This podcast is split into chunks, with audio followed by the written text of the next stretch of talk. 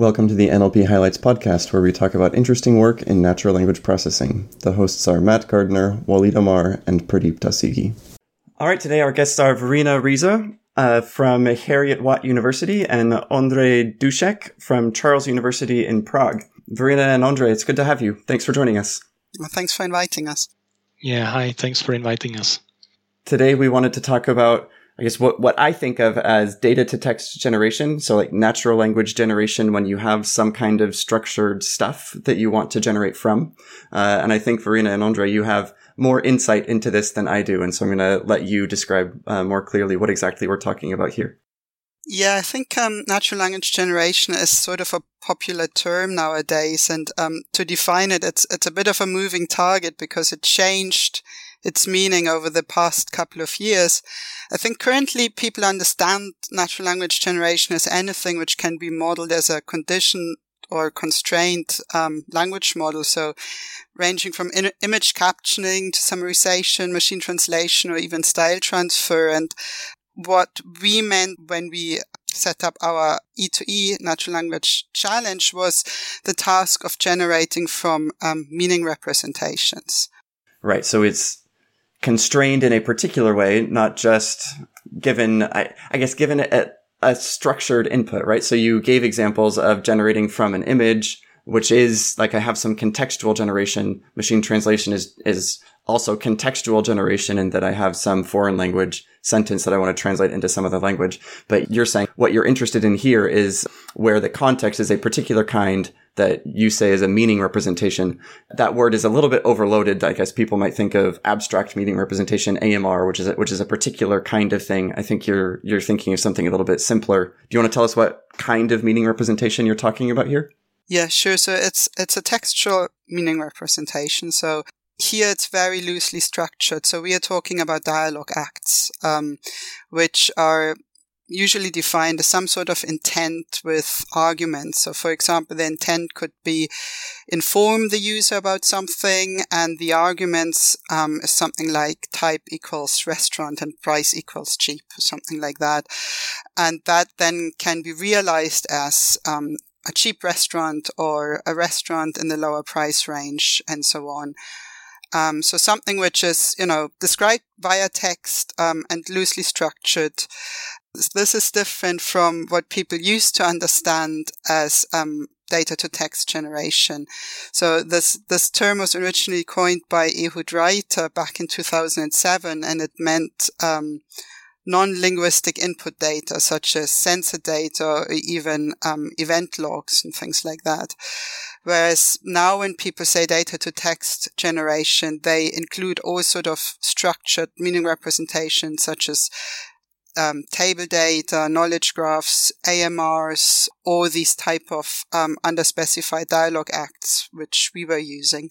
So I I feel like it's probably familiar to a bunch of people why you might want to use some particular kinds of contexts in generation. Like if I have an image, I might want to describe what's in the image. And there are some pretty clear, like visually impaired use cases of this. Or if my context is a foreign language sentence, there are some pretty clear use cases for why I might want to generate given that. So what, in what circumstances might someone want to actually use a contextual generation system where my context is this kind of semi-structured, uh, meaning representation? So in our case, the motivation was really within the context of um, spoken dialogue systems, which traditionally come in the modular architectures. So where you've got the natural language understanding module and that outputs a, um, you know, dialogue act specification and that gets passed into the dialogue manager and then the dialogue manager decides on what to say next. And that again is on that abstract level of a dialogue act. So then the NLG component as part of a dialogue system traditionally takes this dialogue act representation and translates it into natural language. So that was our motivation for using that specific type of meaning representation. Yeah, and I guess specifically if you think of imagine next generation Siri or Alexa or Google Assistant that does a better job actually responding to you having a conversation. It's not really very conversational at this point, but I guess your challenge that we will we will talk about in more detail here in a little bit you, you could say it's like trying to drive us toward a future where we have more conversational assistance, essentially. Am I understanding this right? Yeah, yeah. But even the current version basically you know has an NLG component there that starts with some kind of meaning representation and then transforms it to text, which is then re- read out aloud by a text to speech component. So it's it's basically the, the same case here. Yeah. Okay. Yeah. Totally fair. I guess I was my I, I have a Google Assistant, a, a bunch of Google Home devices in my house, and they my use of them is not very conversational at this point, but yeah, yeah, but it, it, still involves some kind of natural language generation, even though I suppose in, in case of Google Assistant nowadays, it's probably just some, you know, handwritten templates filled with some some values and you know we're trying to use more machine learning here. Yep. Okay great yeah i think also for for dialogue systems you currently have these two different architectures, right? So one is based on this notion of dialogue acts and it's all modularized. So you basically, um, you've got, um, NLU, uh, dialogue management and an NLG module, and they're all sort of pass these um, communicate with, with each other on the symbolic level of dialogue acts. Whereas on the other hand, you've got these completely end to end systems, which basically treat the whole process as a encoder decoder model and they don't require this dialogue act annotation, right? They are more on this open ended conversational level so that they can handle what we call open domain conversations or all sorts of chit chat. Whereas the traditionally the, the more modular dialogue system, they're, task-based systems. So the dialogue acts are really um, there to constrain the system to a particular task and make sure the system stays on topic on that particular task and also conveys exactly that information as specified in the dialogue acts and as chosen by the, the dialogue manager. Whereas these end-to-end systems, they don't have so tight control over what is said right? So that, that can be positive because you basically can find an answer to almost anything, um, what the user says, but it's not always the best answer, right? So it's known that these systems often have, um, very underspecified or general, general answers. Um, so things like I don't know or, you know, tell me more about that or I'm sorry. Or on the other hand, they can also produce um, very inappropriate answers, um, which, you know, fit the context, but you don't really want to have in a commercial system. Right. And in chit chat kinds of applications, you could think maybe, maybe this kind of end to end thing might work.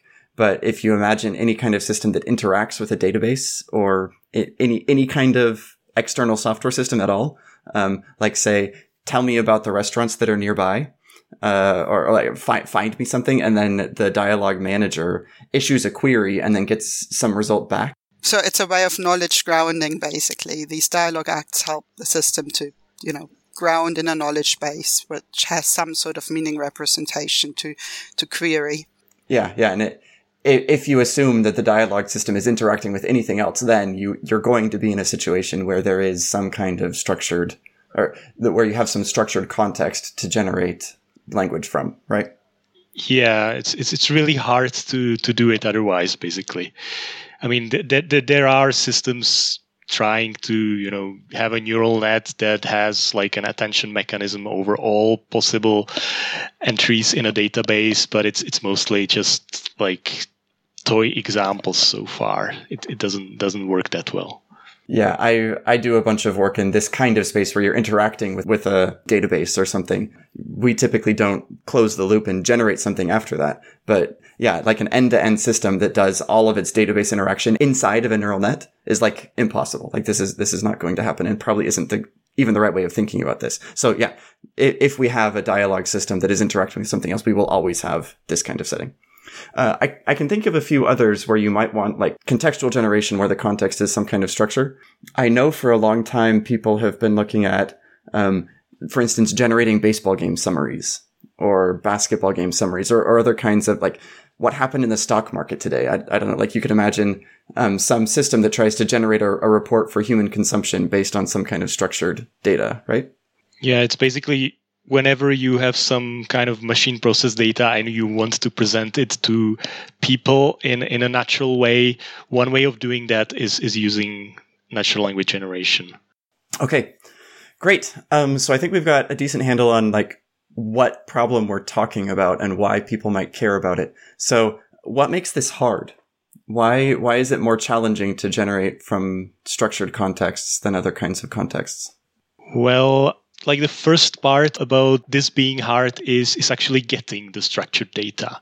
At least for example for for a task like like we've done with the E2E NLG challenge where we had a, a lot of uh, restaurant recommendations basically. You know you don't need like millions of training examples to to make the system work but you still need thousands like in our case we collected a data set of like 50,000 examples.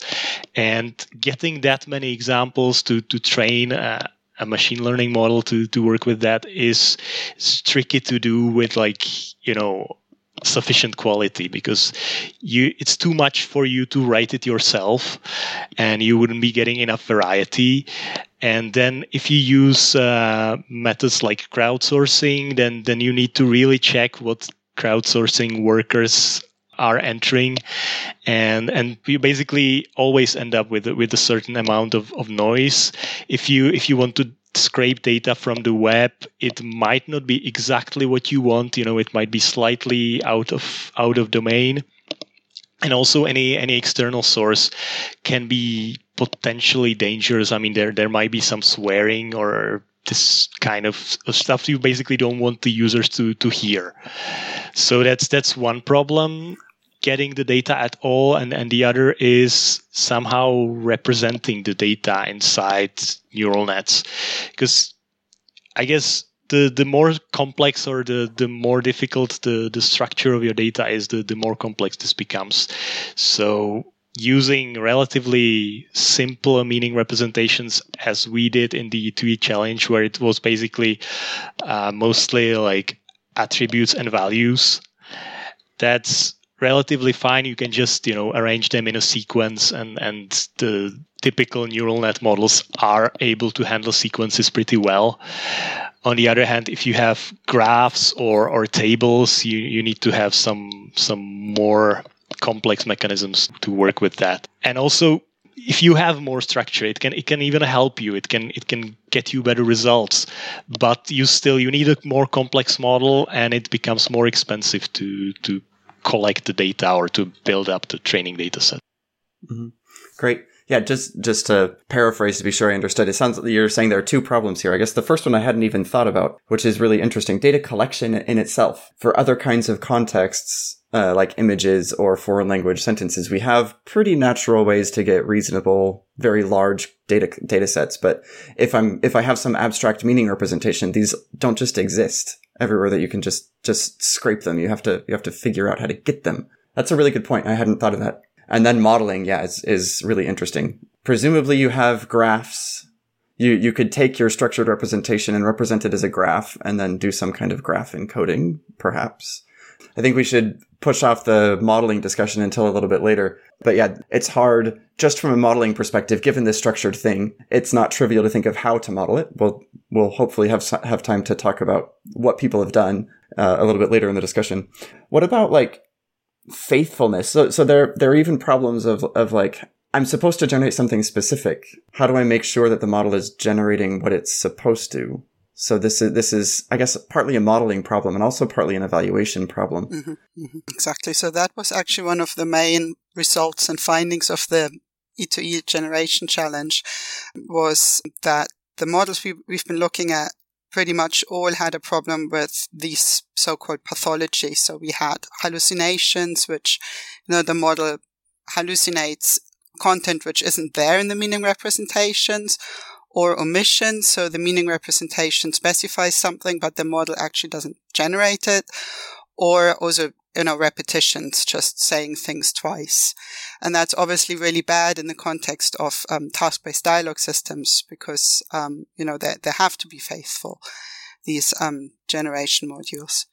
So, um, so yeah, as you said, that's a, a challenge for both um, evaluation and, and also for the modeling perspective. So what people did in the E2E challenge was basically beam re-ranking, checking whether all the elements of the MR was covered by the outputs, doing actually quite simple things like regex ma- matching on the, the outputs that generated with the MR.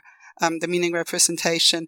And then for evaluation, it was more tricky. Um, so we also used some um, you know, sort of pattern matching, but um, to evaluate the, the semantic correctness. But this is something which, for example, BLEU doesn't cover that well. So traditional uh, evaluation metrics are like word overlap based, like BLEU, um, and fo- follow on um, similar metrics, which um, won't tell you whether actually your model is faithful or not. Yeah, I guess th- now that I think about this a little bit more, this isn't a different problem from what you face in other generation problems. Like if my context is an image or a foreign language sentence, I still want to have something that's faithful and that actually captures what my context was. It's just here, it's discrete and structured. In some sense, maybe that makes it easier because like if I have an image, you mentioned methods that I could do like regex matching or beam re-ranking kinds of stuff to be sure that I actually captured what was in the meaning representation. It's not really clear to me without having thought about this a lot more, um, how you would do this with an image. And so maybe you actually have it a little bit easier. I don't know. What, what do you, what do you think about this? I agree that, you know, string matching obviously makes it easier. and we're dealing both the MR is usually, you know, specified in terms of s- strings and the output is specified in terms of strings. I suppose this also comes with the fact that what we're dealing with usually is is generating stuff for some kind of limited domain. I mean, here we had restaurant recommendations, or you can have like you know basketball summaries, so you kind of know the topic, and and and that's why you can even work with some kind of string matching. Because for like machine translation typically you're expecting to translate any sentence in the source language. So uh, it would be pretty hard. I suppose you could you could check with some kind of handwritten dictionary, but it would still probably be quite tricky. And and, and I mean, even even in our case, it's it's not perfect. You you're not able to capture all possible patterns of expressing that a restaurant is cheap, for example, even even if you try. But it's it's much easier than than for like a general domain. And I guess with a structured representation, it's a pretty clear limited scope for what you're supposed to be generating. Whereas like image captioning, for instance, there's, there are so many bits, uh, that, that are in the image, than so many different levels of granularity that you might want to describe what's in the image. And so it's not really clear what you should be generating. At least in this case, you have a pretty clear task, probably most of the time. Maybe there are some cases where you don't. I guess like say I'm trying to summarize what the stock market did today, or I'm trying to summarize a basketball game, maybe I'd have a similar problem. But for your dialogue generation, it's probably pretty well scoped, I think. Yeah, I think there's also a difference here whether we talk about only surface um, realization. So in our case, we assume that we don't do content selection, right? So we said you always should generate everything specified in the meaning representation. Whereas other tasks, you might not want to do that. You have to first select what you want to talk about. And then this automatic string matching obviously becomes much harder because, you know, it's actually defined by the task that you maybe should not be talking about everything specified in the MR. Right. Great. This is this is really good. Um, so just to summarize the the problems that we've talked about are getting data, modeling stuff, and some similar problems to other other generation tasks about like how do you make sure that the model is faithful and how do you evaluate that the model is faithful. I think we can move on to what people have actually done. We've been kind of skirting around this uh, end-to-end natural language generation challenge that you both set up. Do you want to tell us about what exactly that is and what you did? Uh, yeah, sure. So, so this was a task, um, myself, Ondřej, and our colleague, um, Jekaterina Novikova, um, set up in 2017. So um, a couple of years ago now, and the, the main motivation for this challenge was really that at the time, neural generation was pretty new, right? So there were a couple of systems coming out around 2015, which did like neural end-to-end generation from these sort of abstract meaning representations such as dialogue acts, right? At the time, they were still very much limited to very short formulaic utterances. So something which pretty much sounded like templates. So um, we wanted to know can this actually scale to something which sounds a bit more natural and which is also longer, right? So not just short utterances, but um, more complicated, um, lexically more rich utterances, which who ha- which have more complicated discourse structure and so on. Are more diverse as well. Yes, exactly. So moving away from these very small limited data sets. And in order to do that, we collected a um, new data set um, using crowdsourcing. And in order to get that type of diverse data, we showed people pictures. So instead of telling them, here's our textual meaning representation, can you please talk about it? We, we show them a pictorial representation. And um, I should add that this was in the restaurant domain. So this is a domain which, you know, people working on task-based dialogue systems use a lot um, because it's small and well defined. And in our case, we were lucky because we are able to, you know, produce pictures telling the user this is the task. So can you give some examples of what, like, I, when you say restaurant domain, I can imagine a few different things like booking or ordering or, or a few different things. So what exactly, do you have some examples of what you were doing? So in our case, it was mainly informing the user of the type of restaurant. Um, for example, um, restaurant name, restaurant type, cuisine, price range, and then the system would generate something like China Red is a cheap Chinese restaurant in the center of town, um, close to the river, something like that. Okay. And uh, how does how do the pictures fit in here? Like you show a picture of a restaurant or something? Yeah, so we would show a picture of where it's located, um, some sort of picture of the type of cuisine, um, kind of a schematic like you know if you if, if you want to say that restaurant is cheap you show like uh, i think there was a pound sign and and you, you had like three possible and one of them was yellow and the other other were like blank. So that that shows that like it's a you know low cost. If you want to show i don't know uh, Japanese cuisine, you show a picture of uh, sushi or, or, some kind of stuff. If you know, if you if you want to show that children are not uh, not welcome in this restaurant, you, you show a picture of, of children and then cross it out. Interesting. This is really good. Like I do a bunch of work in reading comprehension these days. And when people create reading comprehension data sets, a lot of the time we, you get questions that have very high word overlap with stuff that's in the paragraph itself. And what you just said was you if you don't do this you're you and you show like the meaning representations that you used which is like some kind of logical form ish representation of of like the price and all of this. Um, you're going to get people that are very very influenced by the particular words that were chosen for the the meaning representation. And this is this is a really interesting good way of trying to get around that. So so yes I, I get it now. This is this is really good. Yeah exactly. So we wanted to avoid that people are basically just being primed by the meaning representation or basically just reading out what the meaning representation says. So yeah, so we collected um, this data set, which then indeed proved to be much more diverse than the, the previous data set. So people used, you know, um, more diverse ways of referring to different cuisines or saying, you know, it's a cheap restaurant or moderately pl- priced or, um, you know, families are welcome or you, you, you can bring your children. So different ways of basically referring to, um, these meaning, underlying meaning representations. And then we released this data set. I think that was about early 2017. Yeah. Um, how big? How big was it? Did you say fifty thousand earlier in the conversation? Is that right? Yeah, it was fifty k. Okay. And for each meaning representation, we had, um, I think it was between one and five um, linguistic realization. I think it was even more, but I mean, it was like five or six thousand different meaning representations, and that was coupled with like fifty thousand natural language utterances.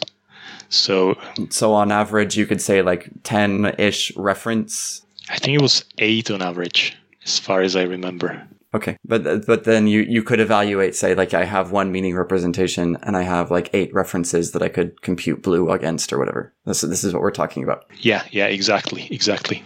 So you released this in early 2017? Yeah, so we released this and then um, as a shared task, and we got quite a lot of interest. So we had, um, I think 16 people, different organizations participating and over 60 system submissions.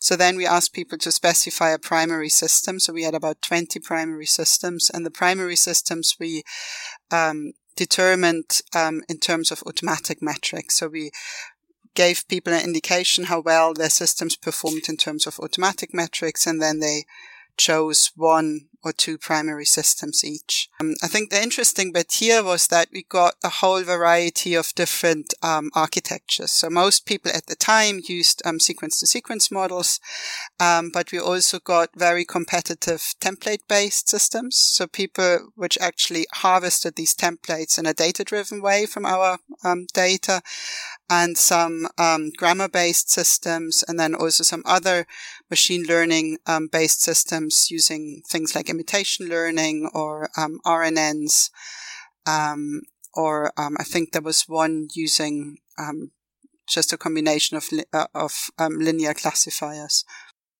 This sounds really interesting. That's really cool. So I think what was a real main advantage here that the um, the manual systems were actually highly competitive. So people really put in a lot of effort. Whereas usually when you've got your manual baseline, right, you don't really put in a lot of effort because you want to show that your neural system can beat that manual baseline. Right. Whereas here, here we had people clearly, you know, building very competitive ba- um, template based system. And indeed, in the end, we were able to show that these template based systems for this very small domain actually do really well compared to the end-to-end neural approaches. So you had a shared task and someone won, I assume. Like what what was the method that that performed that, that actually won? Was it one of these template based ones? Is that what you're saying? Actually not. The the winner was like an ensemble of three different seq to seq models trained in, in a quite a complex way. And and it used like this beam re-ranking. So you know they generated multiple outputs and then checked which output is the most accurate. And and then they kind of use that one as, as the final output. So so that, that was the, the system that that won. Because it was one of the best on like both fluency and, and accuracy. So it was like a you know v- very good balance in in in, the, in this respect. And on the other hand, there was a template based system which was like completely handwritten templates, which was actually the most accurate. But on the other hand, you know the outputs were kind of repetitive and and longish, so it, it, wasn't as fluent as as the you know machine machine learning systems, and and the other systems that use actually the template mining from data actually carried over some noise from from from the data. So they weren't completely accurate as well. So they say but they they did relatively well you know compared to like much more complex machine learning based models. Yeah this is interesting. It, it brings up a bunch of issues even just with evaluation, right? Because you said in there that the templated system was repetitive, which I guess implies that the seq to seq ensemble was not so repetitive. I, am having a hard time even thinking of a metric that would that would capture this because you have to look at it across different test examples. It's not just a single one, right? This is a huge can of worms. So like, how do you, how do you evaluate this? So we, we looked at a bunch of different metrics, um, so automatic metrics and also in our evaluation with humans.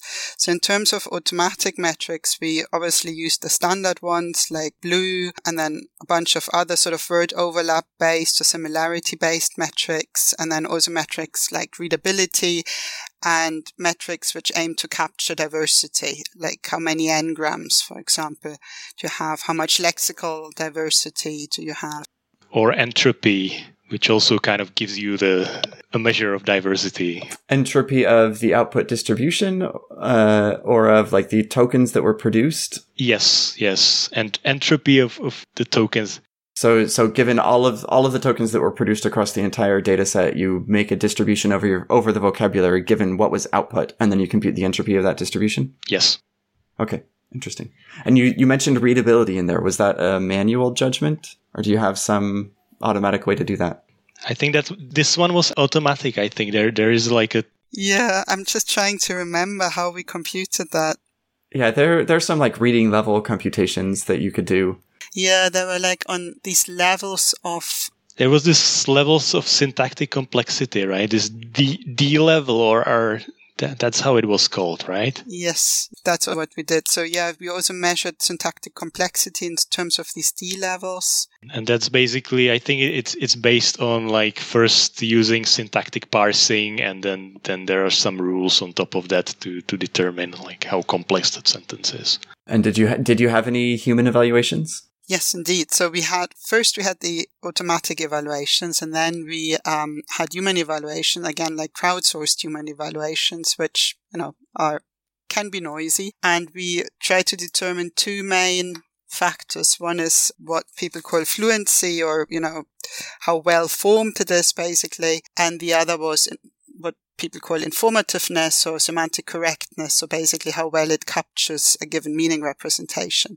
And then we had a third criteria which aimed to, you know, capture both semantic correctness and uh, um, well formed, how well formed it is, and recorded quality. So people had to rate these three dimensions for for each pair they saw. So what we did, we did like a evaluation where we showed people the um, a reference and then different system outputs and they had to rank them relatively to each other.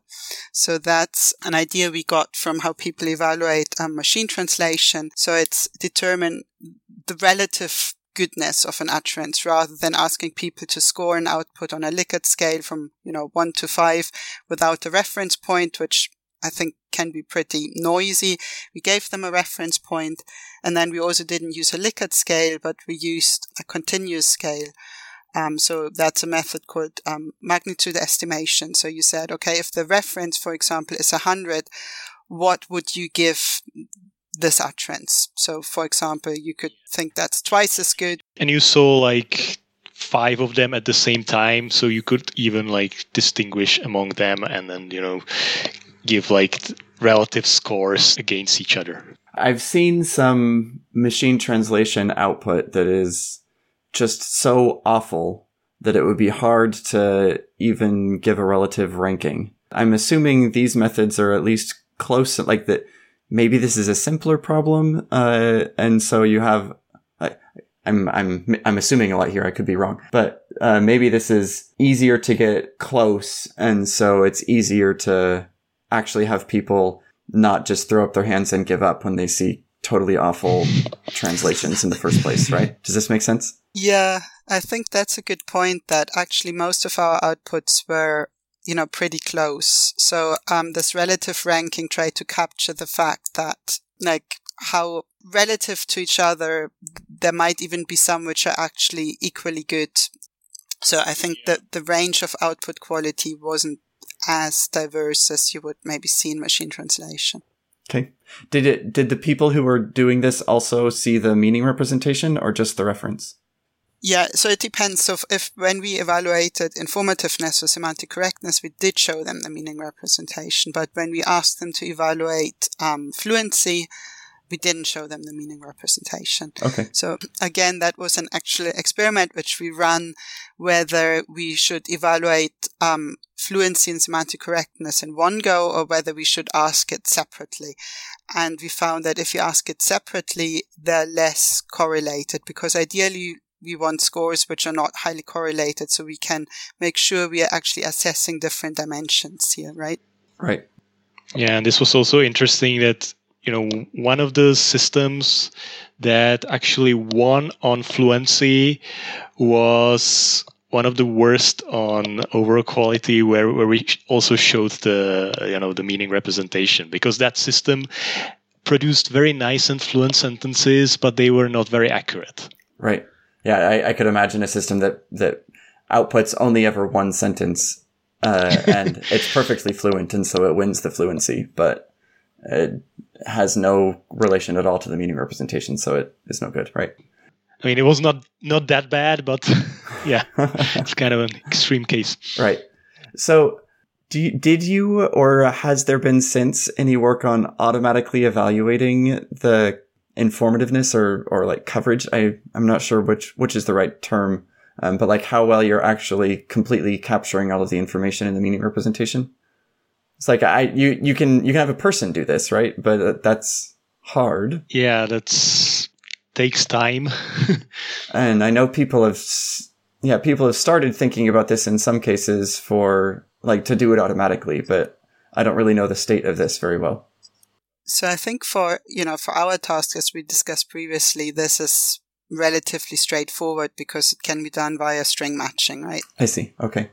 But for other tasks such as summarization, it's much harder to do because you've got this step of content selection, which makes it much harder to determine, you know, whether you're semantically correct with respect to um, the document you're trying to summarize.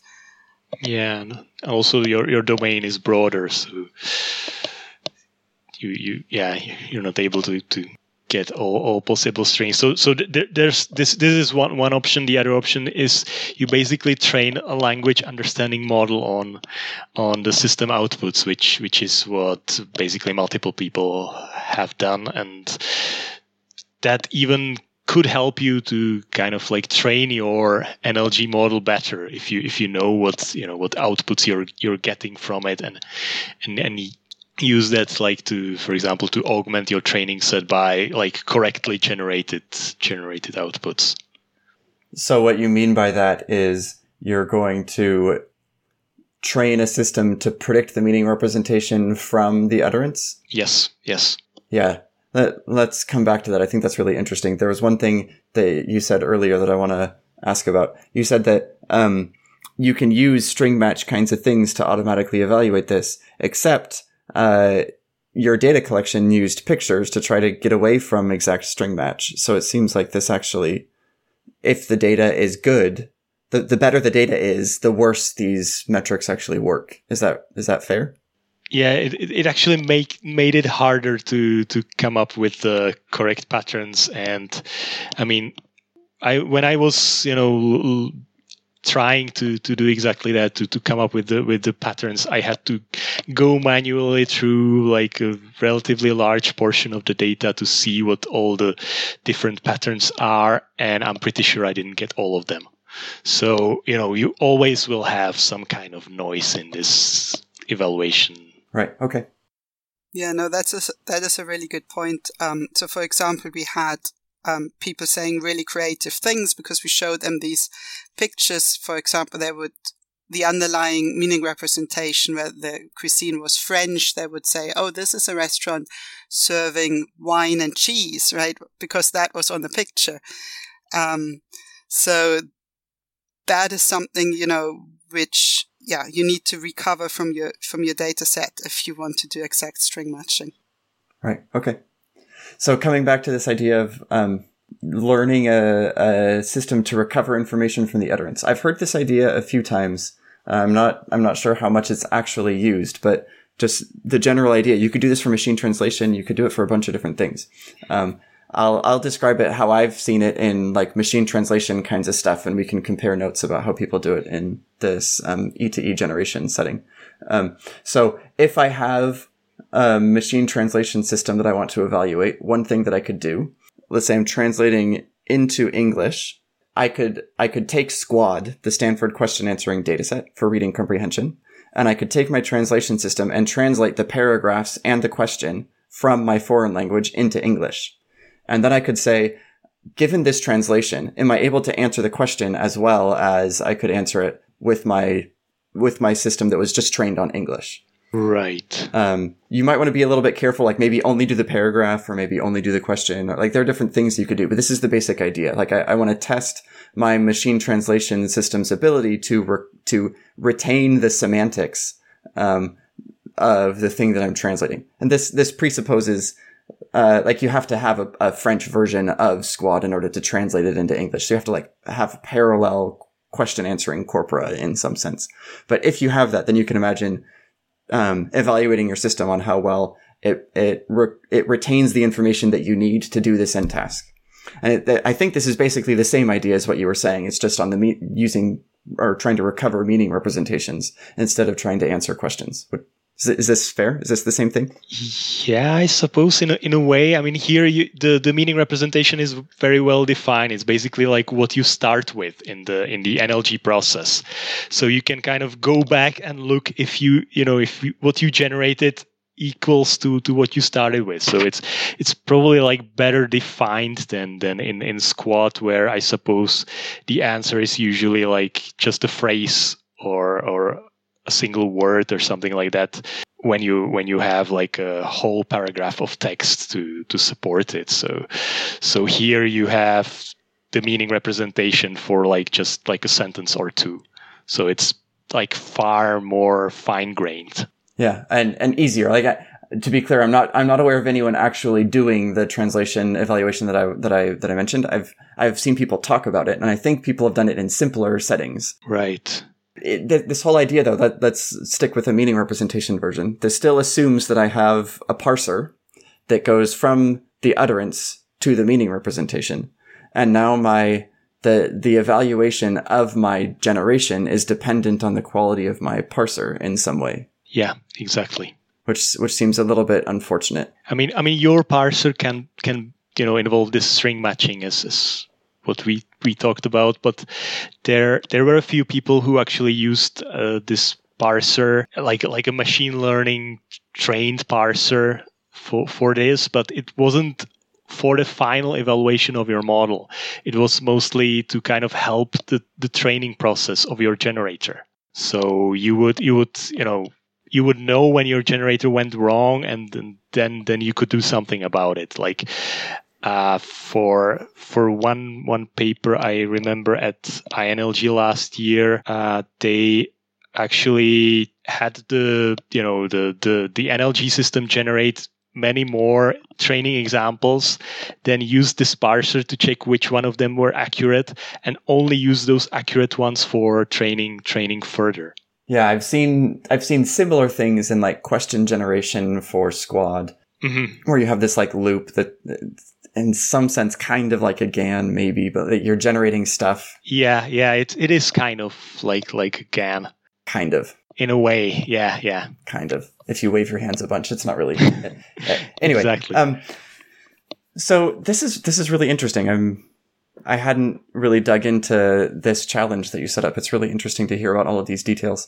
Um, so this was 2017. Um, what has happened since? Has there been any, like, do people still use this data? Has there been more or other kinds of challenges? What, what's happened since? so this data is still used, um, and people have even further developed this data set. Um, so at last year's ACL, for example, they introduced more structure to our meaning representation. So we already mentioned that our meaning representations were pretty much flat. And that's why, you know, these type of seq to seq models did really well. But at last year's ACL, there was a paper by um, Facebook where they basically included some discourse structure into our meaning representation. So, for example, we often had things like comparisons or contrasts where people would say, well, this is a know, like a, expensive restaurant. However, um, it's not child friendly or something like that. So they annotated these type of discourse representations and they show that by annotating this, they got, um, better outputs in terms of they were more accurate and also more fluent. But they obviously also had this extra step of annotation, which they required. Um, just to understand what, what it is exactly you're saying. So they took the original data, same 5,000 or something meaning representations and 50,000 or something utterances, and you're not recollecting utterances. You're saying, let me look at the discourse phenomena the hedging or whatever that happens in the utterances and actually annotate them in the meaning representation. Yeah, exactly. This means I have to, I, I also have to annotate them at test time. Otherwise, how do I know what, what, what to generate from, right? So you're giving the system more information at test time and then seeing if you can generate better. It's more information about the input, which is, which is, which is nice. Yes. Yes. Yeah. Actually, this is what you're doing. Yeah. Okay it's it's like yeah more more constraining the generation to hopefully get more accurate outputs which is what they what they were showing in the, in the paper. Yeah that makes sense. Pretty clear that if you give it this additional insight of other stuff that goes on in language you should be able to generate better from it. Yeah exactly. Interesting. Cool.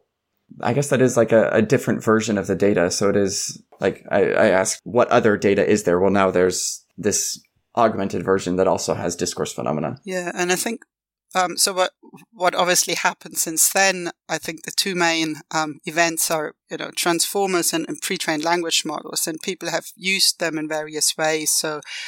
Um, also last year there was a paper, I think from William Wang's group, which basically used a language model and a copy mechanism and then decided to learn when to copy from the meaning representation and when to sort of fill in the gaps using the language model. And they were basically showing that using that, you, you, you need much less data. And then similarly, earlier this year, I think there was a paper by Google last week or two weeks ago where um, they also they they also had like a dialogue act representation, and they um, they used uh, uh, GPT-2, and then on top of that, they pre-trained on all available datasets which are annotated with dialogue act. So MultiWOZ, um, frames, um, can't remember a bunch of them. I think in total it was like 400k and then they're actually um, fine tuned to a specific task. And again, you know, that was to to show that you, you need less data. What what they didn't really address is um,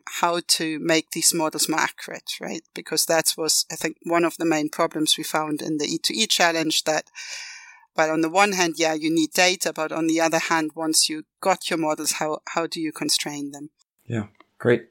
Just wanted to mention that basically the, the stuff that I talked about combining language understanding and NLG, this is kind of also like a post E2E challenge result, basically from from last year. Okay. And there there were like three different groups who were using very similar approaches to, to, to this. So this is something that people have been looking at lately. Yeah, great. So we're running a little bit short on time. This has been really fun. There's a bunch that I had thought of that I wanted to talk about, and we haven't even had time to cover it. I guess my last question is what do you think are the most interesting open challenges left in this area? Well, I think there are a couple of themes across generation challenges. So what came out of the E2E challenges, there are also pa- there's also a paper on, you know, challenges in neural summarization. And then there is a paper also from 2017 from um, Sasha Rush's group, challenges in what they call um, data to document generation. And basically the the, the three themes they all mention as well. The data collection is a challenge. Um, you know, it's it's noisy data you're usually dealing with.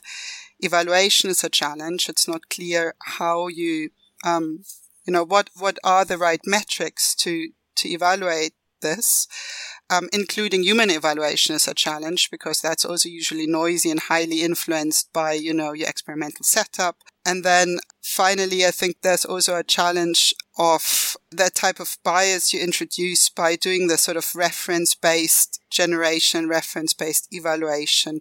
So again, you know, it highly depends on the quality of, of the data set you're using. Mm-hmm. Great. And I would say, yeah, there, there is also a challenge in like reducing the amount of, of training data you need, which is, yeah, what the pre-trained language model approaches have been trying to do while staying accurate, which is still kind of unsolved. And also yeah trying to be a bit more diverse and, and perhaps even adapt to the user. So you know if, if you have a dialogue system and the user talks in a certain way you want to kind of come closer to them and, and talk in a similar way. And this also hasn't been addressed much mostly also because there isn't really a good data set to to try and, and work with this. Yeah that seems like a really interesting interesting challenge. I remember reading some PhD theses on the on this topic, like how do how do power relationships affect like I forget what the linguistic term is, where you tend to use the same word, uh, like you, you converge on vocabulary over time. I think entrainment is is like a synonym to that. So maybe that one, that okay. one. I don't know. But yeah, yeah. There's anyway. There, there's a really interesting long line of work in this whole area too, and like how does that apply to dialogue systems? Yeah, there a lot of really interesting things still to do. Well, great. This has been really fun. Um, was do you have any final thoughts before we conclude, or anything that you really wanted to talk about that we haven't gotten to yet? I, I think there's a lot of stuff which actually we sort of thought we could cover within this hour, but we didn't. Well, thank you for inviting us, and it was really good to talk to you. Great. Thank you for coming on. This was really fun. Yeah. Thanks for having us. It was really great.